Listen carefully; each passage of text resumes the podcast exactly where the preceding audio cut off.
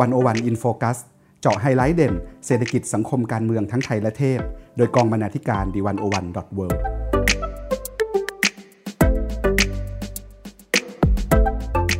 สวัสดีค่ะคุณผู้ฟัง ขอต้อนรับเข้าสู่รายการ 101 in Focus EP ที่ 51 คุณผู้ฟังคะ เมื่อปีที่แล้วค่ะ หรือปี 2562 ทาง One O One ร่วมกับสำนักงานกองทุนสนับสนุนการสร้างเสริมสุขภาพ หรือสสส ได้ทำการสื่อสารความรู้เรื่อง Happy Family Happy Workplace ค่ะ ซึ่งโจทย์สำคัญนั้นว่าด้วย Work Life Balance ของคนรุ่นใหม่ที่กำลังจะสร้างครอบครัว วันโอวันได้ขยายประเด็นไปไกลกว่าปัญหาแบบปัจเจกชนค่ะ แต่เราได้เชื่อมโยงให้เห็นมิติเชิงโครงสร้าง เศรษฐกิจและการเมือง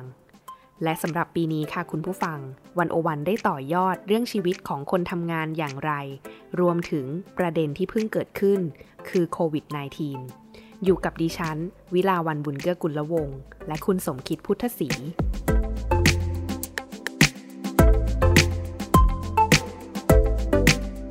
สวัสดีค่ะคุณสมคิด สวัสดีครับ คุณวิลาวันและก็ท่านผู้ฟังครับ ค่ะ อยากจะให้คุณสมคิดนะคะ ช่วยเล่าถึงการต่อยอดโปรเจกต์ในครั้งนี้ค่ะ เรื่อง Workplace กับคนทำงาน ให้พวกเราได้ฟังกันคร่าวๆ สักนิดนึงค่ะว่า รอบนี้วันโอวันตีโจทย์ Workplace อย่างไรบ้าง แล้วโควิด -19 ที่เพิ่งเกิดขึ้นนี้ทำให้โจทย์ของวันโอวันเปลี่ยนแปลงไปหรือว่ายังไงบ้างค่ะ ครับผมก็อย่างที่คุณวิลาวันได้เล่าให้ฟังไปเมื่อสักครู่นะครับว่าเมื่อปีที่แล้วเนี่ยเราตีโจทย์ผ่านเรื่อง work life balance นะครับ แล้วก็เรามองว่าที่ทำงานเนี่ยควรจะปรับตัวอย่างไร เพื่อตอบโจทย์คนทำงานรุ่นใหม่มากขึ้นนะครับ แต่สำหรับสปอตไลท์ชุด I love my job คนรักงานและที่ทำงานในอนาคตเนี่ยเราพยายามขยายโจทย์ให้กว้างขึ้นครับ โดยพยายามมองจากฝั่งคนทำงาน มองถึงภาครัฐด้วยนะครับว่า จะทำยังไงที่ พวกเราทุกคนเนี่ยซึ่งเป็นคนทำงานกันหมดเนี่ยจะมีชีวิตในการทำงานที่ดีขึ้นนะครับ ซึ่งงานสื่อที่เผยแพร่ในสปอตไลท์ชุดนี้นะครับ ก็มีตั้งแต่เรื่องใหญ่มากๆครับ เป็นบททดลองเสนอความคิด เช่นเรื่องโมเดลเศรษฐกิจใหม่นะครับ แล้วก็พูดถึงบทบาทของภาครัฐในวิกฤตโควิดนะครับ ว่าภาครัฐควรมีบทบาทยังไงนะครับ การปรับตัวของผู้ผู้ประกอบการที่สู้โควิดนะครับ เพราะว่าทุกคนได้รับผลกระทบกันหมด ก็มีผู้ประกอบการหลายคนนะครับ ที่พยายามปรับตัวแล้วก็สู้โควิด โดยที่การปรับตัวนี้ก็คือพยายามคิดถึงคนทำงานไปพร้อม ๆ กันนะครับ นอกจากนี้ก็ยังมีโจทย์ที่ถ้าสมมติว่าไม่มีโควิดเนี่ยยังไงทั้งผู้ประกอบการทั้งแรงงานแล้วก็ภาครัฐเนี่ยต้องเจอนะครับเป็นปัญหาเชิงโครงสร้างใหญ่นะครับไม่ว่าจะเป็นการเปลี่ยนแปลงเทคโนโลยี การเปลี่ยนแปลงโครงสร้างประชากร หรือการเปลี่ยนแปลงพฤติกรรมของผู้คนนะครับ รวมไปถึงนะครับ ซึ่งเป็นงานที่เราอยากให้คุณผู้ฟังนะครับ ลองไปเปิดดูนะครับ คือเราไปสำรวจจักรวาลของคนทำงานนะครับ คือเวลาพูดถึงคนทำงาน เราก็มักพูดถึงคนที่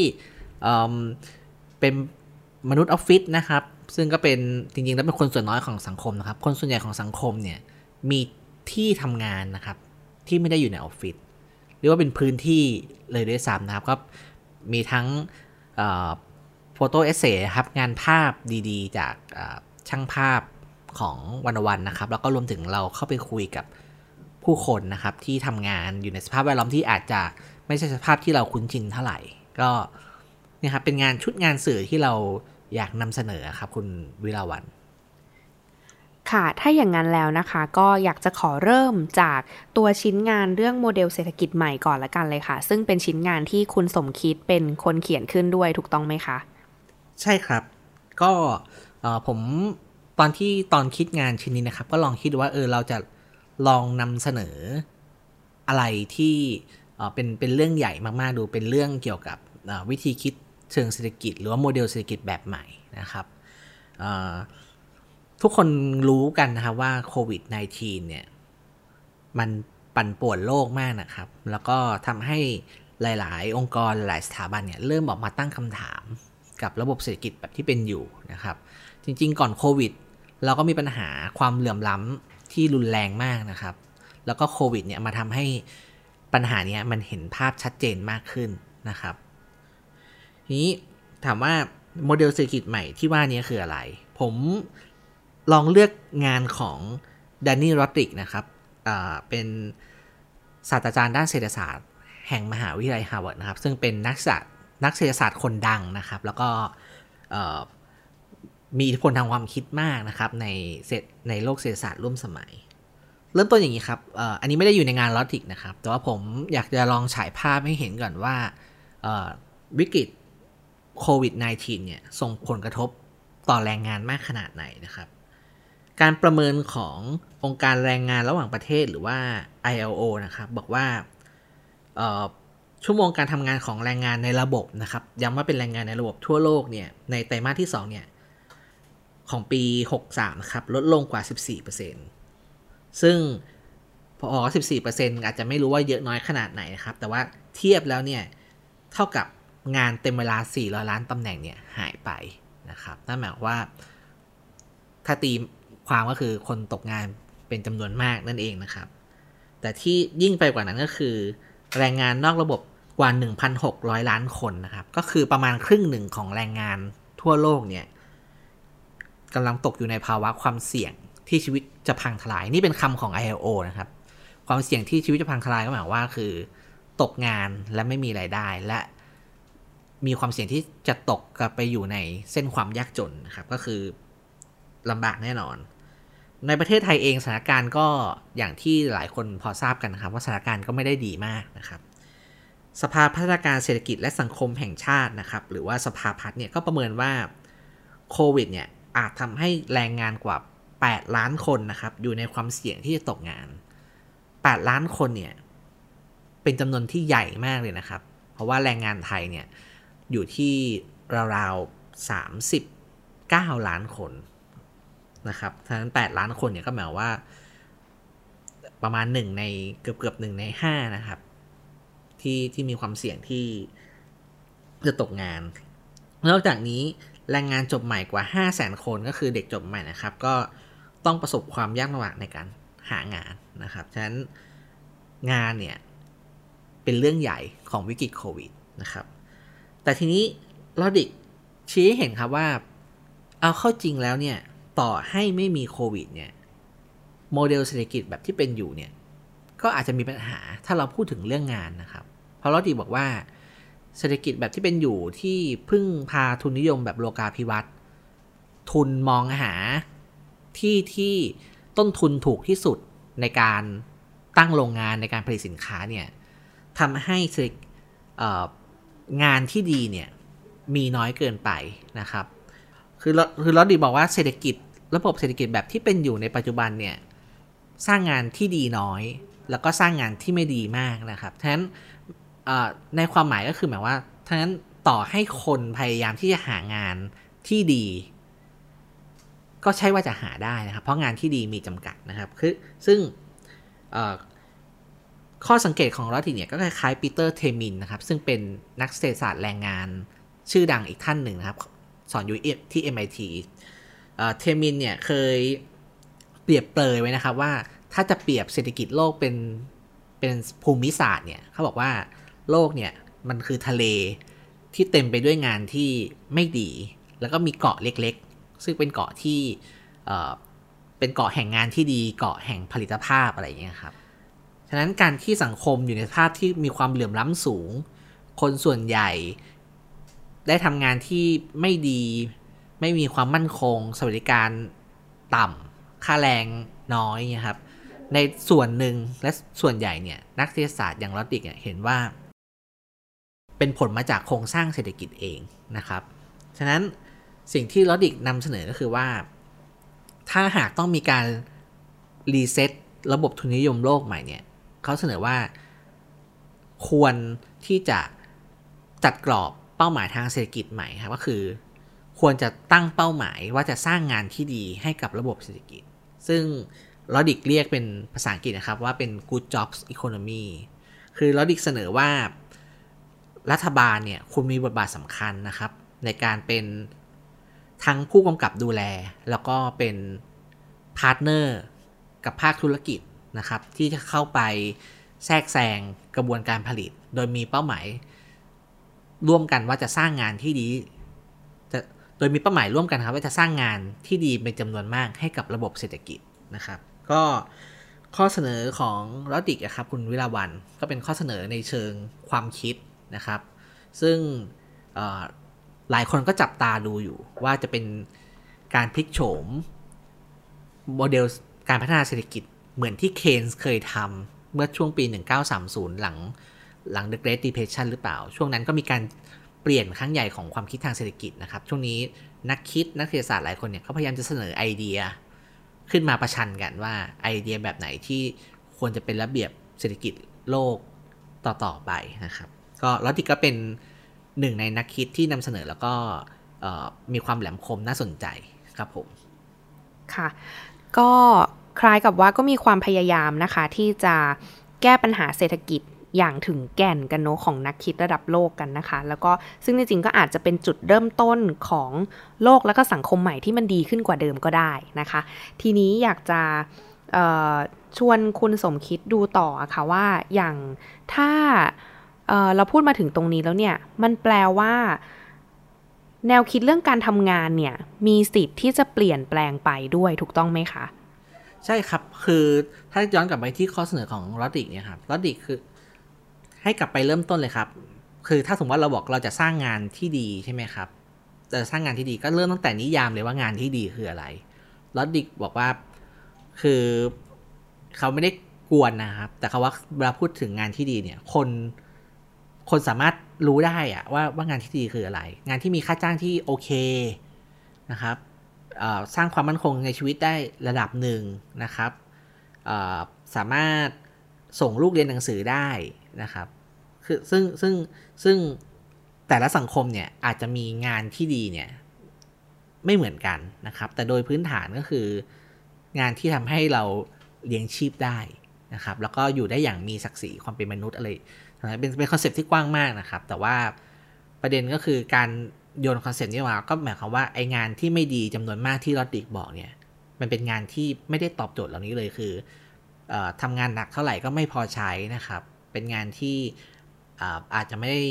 ตอบโจทย์เรื่องศักดิ์ศรีความเป็นมนุษย์มากเท่าไหร่นะครับ แล้วก็รวมถึงไม่ได้ครอบคลุมรายได้รายได้ก็ไม่ได้ครอบคลุมที่แบบจะส่งลูกเรียนหนังสือ หรือว่าทำให้ครอบครัวมีสวัสดิภาพที่ดีตามสมควรอะไรเงี้ยครับผมก็เป็นเป็นเรื่องระดับพื้นฐานเลยที่ที่รัดิกเสนอ แล้วอย่างสถานการณ์โควิด -19 ที่เพิ่งเกิดขึ้นนี้ล่ะคะ มันกลายเป็นตัว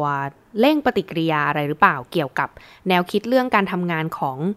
คนรุ่นใหม่ ในปัจจุบันด้วยหรือหรือแม้กระทั่งว่าในวัฒนธรรมการทำงานในในสังคมในปัจจุบันนะคะ ครับ แล้วก็จริงๆ เวลาบอกว่าโควิด -19 ส่งผล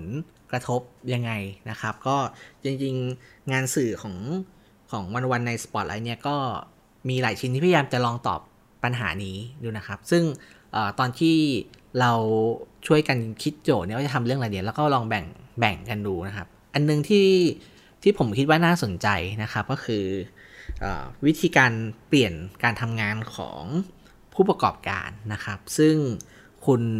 วัจนาวรยางกูล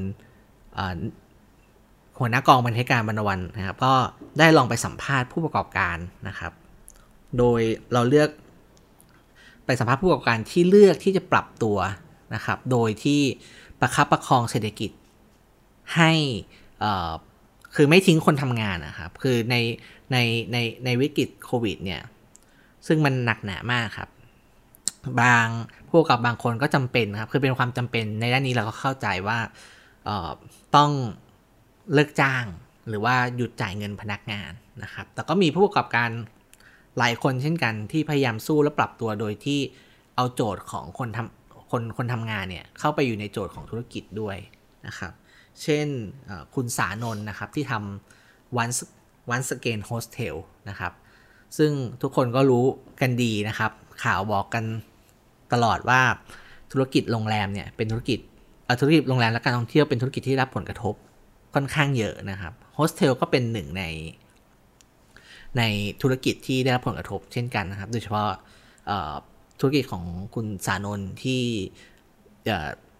มีลูกค้าหลักเป็นลูกค้าต่างชาตินะคุณสานนก็ปรับนะครับปรับมาทำมาทำครัวมาทำ Delivery สำหรับชุมชนนะครับ ก็คือพยายามคิดโจทย์ครับว่าทำยังไงให้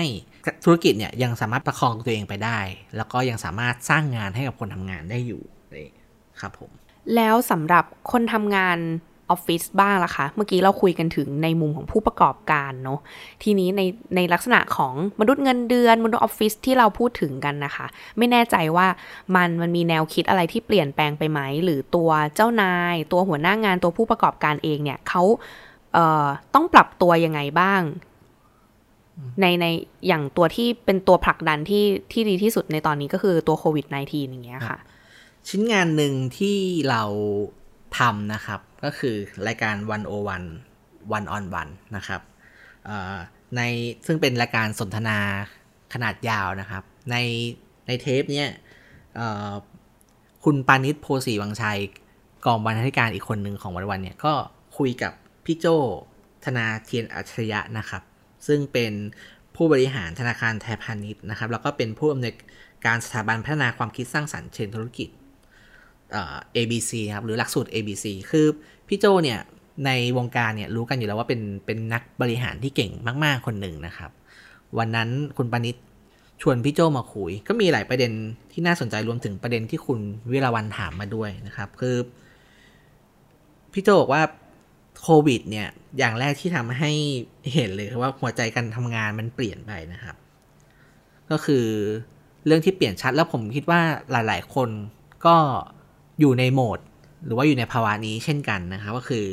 การเปลี่ยนแปลงชั่วโมงการทำงานนะครับ work from home จริงๆ ไม่ใช่แค่ work from home นะครับ พี่โจบอกว่าเป็น work from anywhere นะครับ ก็คือจริงๆ แล้วโควิดเนี่ยมันทำให้เราต้องเปลี่ยนความคิดถึงกับวิธีการทำงานแล้วก็ที่ทำงานนะครับ ซึ่งการเปลี่ยนที่ทำงาน การเปลี่ยนชั่วโมงการทำงานเนี่ย มันมีทั้งข้อดีแล้วก็ ข้อเสียนะครับ ข้อดีก็คือก็เห็นก็เห็นชัดนะครับ ความยืดหยุ่นต่างๆ ที่เกิดขึ้นพี่โจเล่าให้ฟังน่าสนใจมากครับว่า พอเปลี่ยนไปทำงานแบบ work from anywhere เนี่ยสิ่งที่หายไปก็คือการประชุมนะครับประชุมน้อยลงคุยกับลูกค้ามากขึ้น กลายเป็นว่าก็ได้โซลูชันใหม่ๆ ได้ productivity เพิ่มขึ้นนะครับ เพราะว่าเปลี่ยนวิธีการทำงาน แต่ปัญหาสำคัญเลยนะครับ ก็คือว่าการ work from home หรือ work from anywhere เนี่ย มันก็จะทำให้เส้นแบ่งระหว่างชีวิตกับงานเนี่ย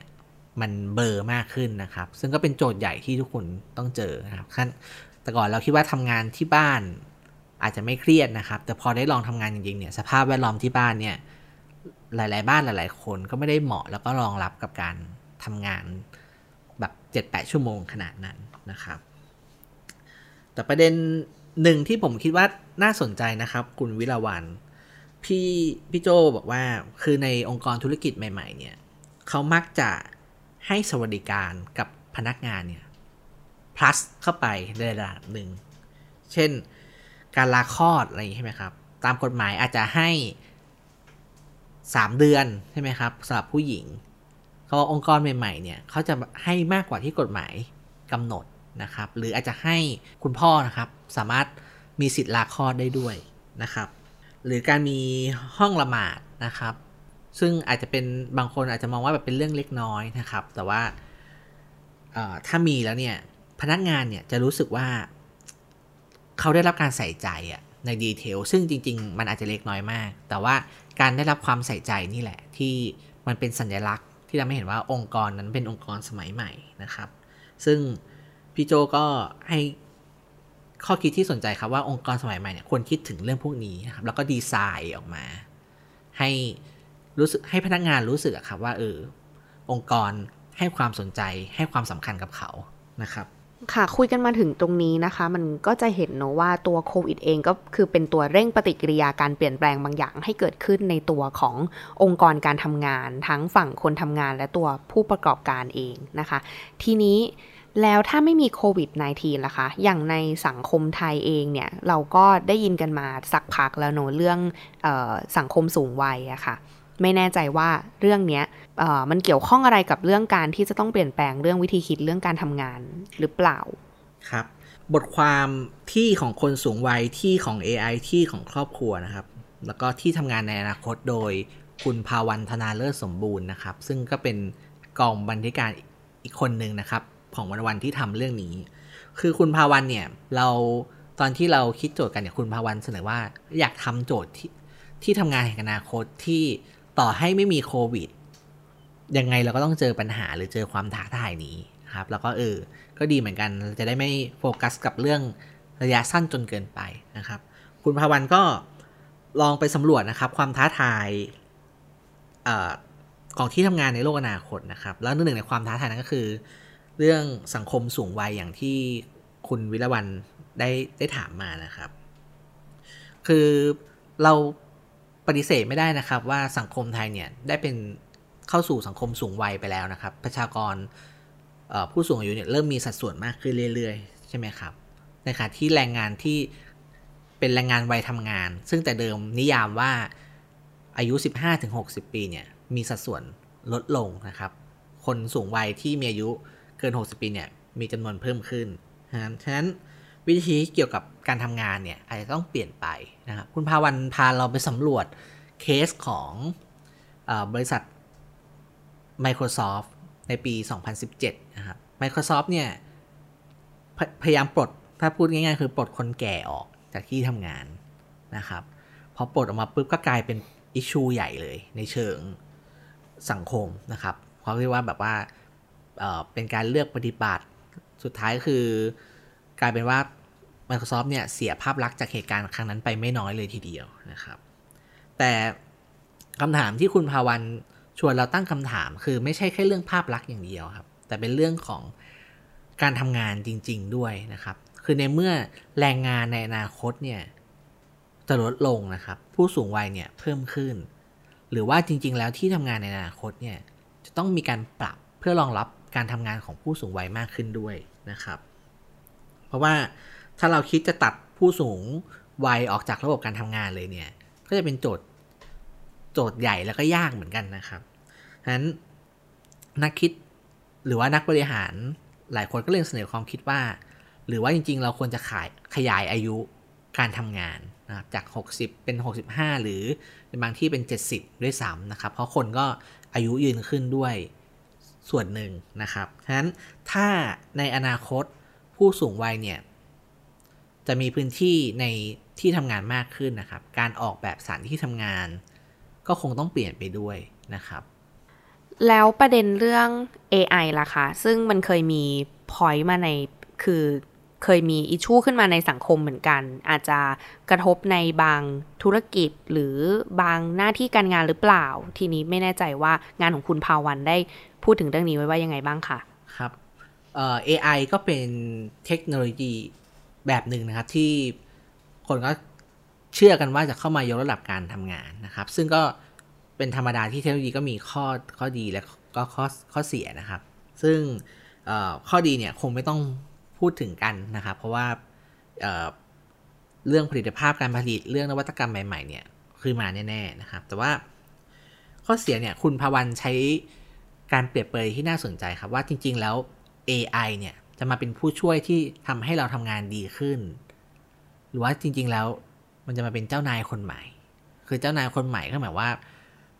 มันมาตรวจสอบตรวจตาการทำงานของเรานะครับ คือมีเคสในต่างประเทศนะครับที่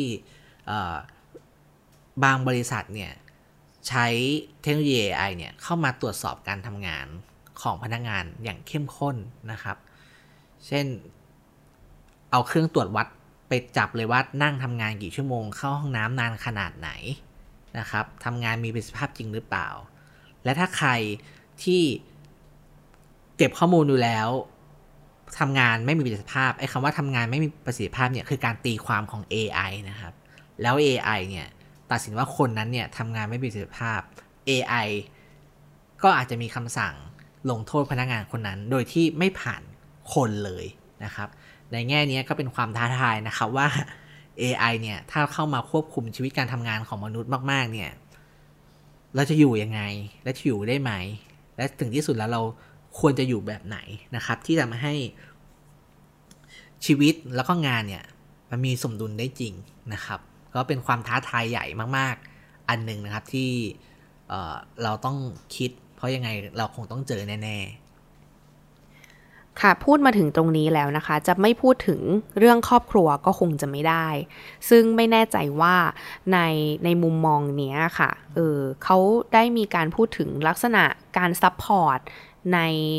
แนวคิดเรื่องครอบครัวให้แก่คนทำงานหรือพนักงานไว้ว่ายังไงบ้างไหมคะ ครับในในบทความนะครับ คุณคุณภาวันก็ยกตัวอย่างให้เห็นนะครับ คุณคุณภาวันพาเราไปดูโลกของซิลิคอนวัลเลย์นะครับ ซึ่งเป็นที่ที่รู้กันว่าเป็นที่สร้างนวัตกรรมจำนวนมากของโลกนะครับ ซึ่งน่าสนใจมากนะครับ คือในซิลิคอนวัลเลย์เนี่ยหลายองค์กรนะครับ หลายบริษัทที่เป็นสตาร์ทอัพเนี่ยเริ่มขยายสิทธิ์เรื่องครอบครัวเนี่ยไปไกลมากขึ้นนะครับ ทั้งตั้งแต่สวัสดิการที่เราคุ้นเคยกันดีอย่างลาคลอดนะครับ ซึ่งตอนนี้เปลี่ยนเป็นลาได้ทั้งพ่อทั้งแม่กันไปเยอะแล้วนะครับ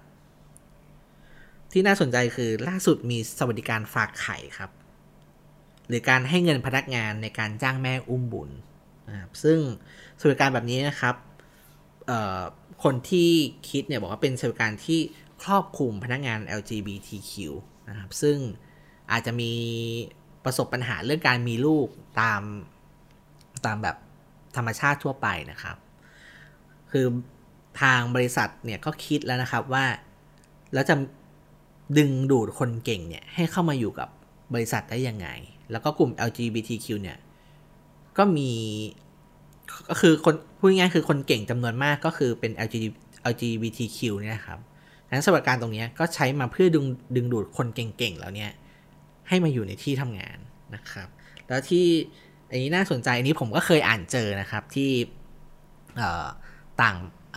เพิ่มเสริมคุณภาวันนะครับ ก็คือว่าการที่บริษัทใหญ่ ๆ ในซิลิคอนวัลเลย์เนี่ย ให้สวัสดิการเหล่านี้กับพนักงานนะครับ ก็ส่งผลให้บริษัทที่ทำเทคโนโลยีที่ทำนวัตกรรมเรื่องการฝากไข่การอุ้มบุญเนี่ย ก็ไปเปิดกันเต็มไปหมดเลยในซิลิคอนวัลเลย์เพราะลูกค้าเขาอยู่ที่นั่นนะครับ ซึ่งก็ก็น่าสนใจเหมือนกันว่าในอนาคตเนี่ยสวัสดิการแบบนี้จะขยายไปยังบริษัทอื่น ๆ หรือเปล่านะครับ เพราะว่านวัตกรรมนโยบายหลายหลายอย่างของซิลิคอนวัลเลย์เนี่ยก็เป็นต้นแบบที่นักบริหารหรือคนทำงาน HR ส่วนใหญ่เนี่ยเชื่อว่าเป็นแบบต้นแบบที่ดีนะครับที่จูงใจพนักงานได้ คุยกันมาถึงตรงนี้แล้วนะคะ ก็คือเราได้มองในเชิงของเรื่องโมเดลเศรษฐกิจใหม่ ดูเรื่องแนวคิดวิธีการทำงานที่มีความ flexible มากขึ้น หรืออสถานที่ทำงานในรูปแบบใหม่ออฟฟิศแบบใหม่ออฟฟิศในอนาคต ที่เหมาะสมกับทั้งคนทำงานและสังคมสูงวัยหรือการเข้ามาอยู่ด้วยกันกับ AI นะคะ ทีนี้ค่ะ เวลาเราคุยกันเรื่องการทำงาน เรื่องมนุษย์ออฟฟิศมนุษย์เงินเดือนเนี่ย เรามักจะมีภาพจำเกี่ยวกับลักษณะคนทำงานอยู่แค่บางประเภทเท่านั้นเนาะทีนี้ก็เลยอยากจะให้คุณสมคิดลองขยายให้ฟังหน่อยอะค่ะว่าในโปรเจกต์ I Love My Job ที่วันโอวันได้ทำร่วมกับสสสเนี่ย เราได้ พยายามที่จะสื่อสารภาพเกี่ยวกับคนทำงานไปทางไหนบ้าง หรือมีชิ้นงานไหนที่อยากจะชวนให้คุณผู้ฟังได้ ลองเข้าไปติดตามกันค่ะ ครับ ก็จริง ๆ มีงานเด่นๆนะครับ ที่อยากชวนคุณผู้ฟังลองเข้าไปเปิดดูนะครับสองชิ้นนะครับชิ้นแรกครับเป็นโฟโต้เอเซนะครับ ชื่อว่าจักรวาลคนทำงานนะครับ โดยของ ช่างภาพประจำวันวันนะครับ คุณเมธิชัยเตียวนานะครับ ซึ่งภาพสวยมากครับ อยากชวนให้ให้ให้ไปลองดูกัน แต่ว่าประเด็นคือครับ คือคุณเมธิชัยเนี่ยพาเราไปสำรวจจักรวาลของคนทำงาน จักรวาลในที่นี้คือว่าที่ที่คนทำงานอยู่กันนะครับ คือไม่ใช่แค่ในออฟฟิศซึ่งได้พูดไปแล้วนะครับ แต่ว่าถ้าเราไปดูรูปภาพของคุณเมธิชัย ซึ่งสัมภาษณ์คนมาด้วยเขาจะเห็นเลยว่า พื้นที่ที่คนทำงานจริง ๆ หรือเราควรเรียกว่าเป็น work จาก workplace ถู workspace นะครับ พื้นที่ทำงานเนี่ย มันขยายไปได้มากเลยนะครับ บนหลังรถตุกๆสำหรับคนขับตุกๆนะครับ พื้นที่เมืองสำหรับคนที่ทำหาบเล่แผงลอยนะครับ หรือตู้ยามนะครับสำหรับคนที่ทำอาชีพรปภครับห้องทำงานของแม่บ้าน ห้องพักของแม่บ้านนะครับ ซึ่งโดยมากถ้าเราไป เช่นถ้าเราไปห้างหรือว่าไปอาคารออฟฟิศต่างๆเนี่ยเราจะเห็นแม่บ้านนะครับ แต่เราไม่เคยรู้ว่าจริง ๆ แล้วเนี่ยเขาพักกันที่ไหนเขาอยู่กันยังไงนะครับ ซึ่งภาพเราภาพของคุณเพนิชัยเนี่ยก็พาเราไปรู้จักจักรวาลของคนทำงานในแบบที่เราอาจจะคิดไม่ถึงนะครับ หรือว่าต่อให้เราคิดถึงเราอาจจะยังไม่เคยเห็นภาพจริง ๆ ก็ชวนไปดูกันครับ ส่วนอีก ชิ้นหนึ่งนะครับเป็นงานสัมภาษณ์นะครับ แล้วก็มีภาพสวยๆ ด้วยเช่นกันของคุณทิติมีแต้มนะครับ ซึ่งเป็นบรรณาธิการของวันโอวันนะครับ คุณทิติพาไปสำรวจโลกของคนทำงานที่เป็นเป็นนักดนตรีกลางคืนนะครับ ซึ่งผมคิดว่าบทสัมภาษณ์ก็น่าสนใจมากเลยครับ คุณวิรวัน เพราะว่านักดนตรีกลางคืนเนี่ยคือเราเราจริงๆเราก็คุ้นชิน คนกลุ่มนี้พอสมควรนะครับ แต่เราก็ไม่ค่อยรู้ว่าเงื่อนไขหรือชีวิตในการทำงานเขาเขาเป็นอย่างไรนะครับ ก็เรามาเราก็เห็นความไม่มั่นคงของชีวิตคนทำงานที่เป็นนักดนตรีตอนกลางคืนนะครับ แล้วก็ผมคิดว่าในช่วงโควิดเนี่ยก็เป็นคนอีกกลุ่มหนึ่งที่ได้รับผลกระทบอย่างหนักหนามาก ๆนะครับ คุณทิติพาเราไปรู้จักกับชีวิตของแม่บ้านนะครับ แม่บ้านที่รับงานผ่านแอปพลิเคชันนะครับ ซึ่งออ ตอนที่ผมอ่านเนี่ย ผมก็รู้สึกว่าเออจริง ๆ คนคนคนที่เราที่คนที่หลายคนมองว่าเป็นแรงงานไร้ทักษะไม่ปรับตัวเนี่ยการที่เขามาอยู่บนแพลตฟอร์ม มาอยู่บนแอปพลิเคชันเนี่ยมันก็สะท้อนไหมครับว่า จริง ๆ แล้วเขาก็ปรับตัวนะครับ หางานแบบใหม่ ๆ มีวิธีการหางานแบบใหม่ เพียงแต่ว่า พอเราเข้าไปดูเนี่ยเงื่อนไขของการรับงานบนแพลตฟอร์มเนี่ยก็อาจจะไม่ได้ตอบโจทย์ชีวิตคนทำงานมากเท่าไหร่นะครับ ด้วยเรื่องอำนาจต่อรองเรื่องสวัสดิการต่างๆ ที่แพลตฟอร์มเองก็ไม่ได้รองรับนะครับ ซึ่งผมฟังแล้วเออผมก็รู้สึกสะท้อนใจเหมือนกัน เช่นถ้าแม่บ้านที่อยู่ในงานของคุณทิติเล่าให้ฟังว่า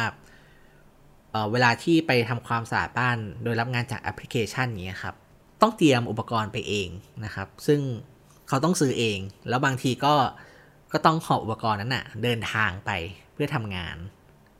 จะบอกว่ายังไงดี ก็เป็นการลงทุนเพื่อซื้ออุปกรณ์ทำงาน แต่ว่ามันก็ดู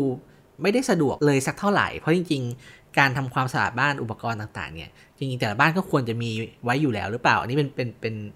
เป็นมุมผมนะครับที่อ่านงานของคุณติติเนี่ยแล้วก็ได้คิดนะครับ แล้วก็คนสุดท้ายที่คุณติติพาไปคุยก็คือคุณลุงรปภครับที่หมู่บ้าน ผมเชื่อว่า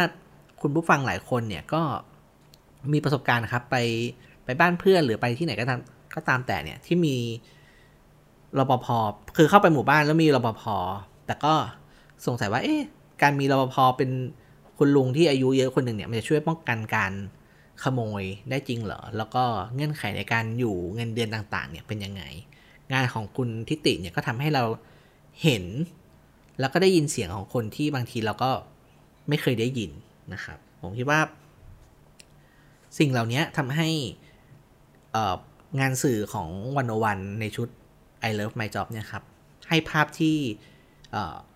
ครอบคลุมพอสมควรนะครับแล้วก็อยากชวนให้คุณผู้ฟังเนี่ยลองไปอ่านไปดูกัน ค่ะ คุณผู้ฟังคะ นอกจาก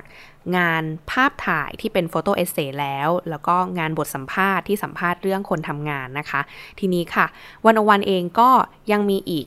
รูปแบบ Product หนึ่งนั่นก็คืองานคลิปวิดีโอสัมภาษณ์ ซึ่งสัมภาษณ์พนักงานอาชีพต่างๆนะคะ อยากจะให้คุณสมคิดเล่าให้พวกเราฟังสักนิดหนึ่งค่ะ ครับก็คลิปวิดีโอนี้นะครับชื่อ The Invisible Battle นะครับ มนุษย์เงินเดือนและการต่อสู้ที่มองไม่เห็นนะครับ คือเราตอนที่เราทำเนี่ยเราก็ลองนึกถึงโจทย์ เวลาคนบอกว่ามนุษย์เงินเดือนมีความมั่นคงนะครับ คือ ก็ไม่ปฏิเสธนะครับ มนุษย์เงินเดือนเนี่ยเป็นชีวิตที่มีความมั่นคงในระดับหนึ่งนะครับ แล้วก็น่าจะมั่นคงกว่าคนทำงานนอกระบบแน่ๆนะครับ แต่ว่าก็ไม่ใช่ว่าเขาไม่ได้ต่อสู้กับอะไรเลยนะครับ งานสื่อชิ้นนี้ก็อยากจะพาไปสำรวจคู่ต่อสู้ที่คนมักจะมองไม่ค่อยเห็นของมนุษย์เงินเดือนนะครับ ตั้งแต่ทุกวันนี้เด็กจบใหม่นะครับ ก็ถูก คาดหวังให้ทำได้หลายบทบาทนะครับ multitasking นะครับ แต่ว่าจริงๆแล้วการทำ multitasking เนี่ย ก็เหนื่อยนะครับ แล้วก็หนักนะครับ ถึงแม้จะเป็นค่ายยมใหม่ในการทำงานก็ตามนะครับ หรือผู้หญิงที่ต้องทำงานขณะตั้งครรภ์นะครับ บางทีการทำงานในเมืองที่มันไม่เอื้อมากๆนะครับ เช่นเมืองอย่างกรุงเทพนะครับ ท้องแก่แล้วยังต้องขับรถนะครับ ก็เป็น สิ่งที่ผู้หญิงต้องต่อสู้ด้วยเหมือนกัน คือชีวิตของคนทำงานจะดีหรือไม่ดี มันก็อยู่ทั้งที่ทำงานด้วย แล้วก็อยู่ที่เมืองที่เราอยู่ด้วย และที่สำคัญอยู่ที่การเมืองด้วยนะครับ ก็ลองดูว่าถ้าการเมือง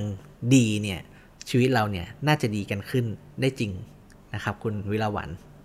ค่ะ ก็ขอบคุณคุณสมคิดมากเลยนะคะ คุณผู้ฟังคะ หากเราจะมองด้วยแว่นตาของเรื่องของโมเดลการพัฒนาเศรษฐกิจแบบที่เป็นอยู่นะคะ เรื่องราวของผู้คนจำนวนมากเนี่ยก็อาจจะถูกมองว่าเป็นแรงงานแรงงานที่ไร้ทักษะได้นะคะ หรือไม่ก็เป็น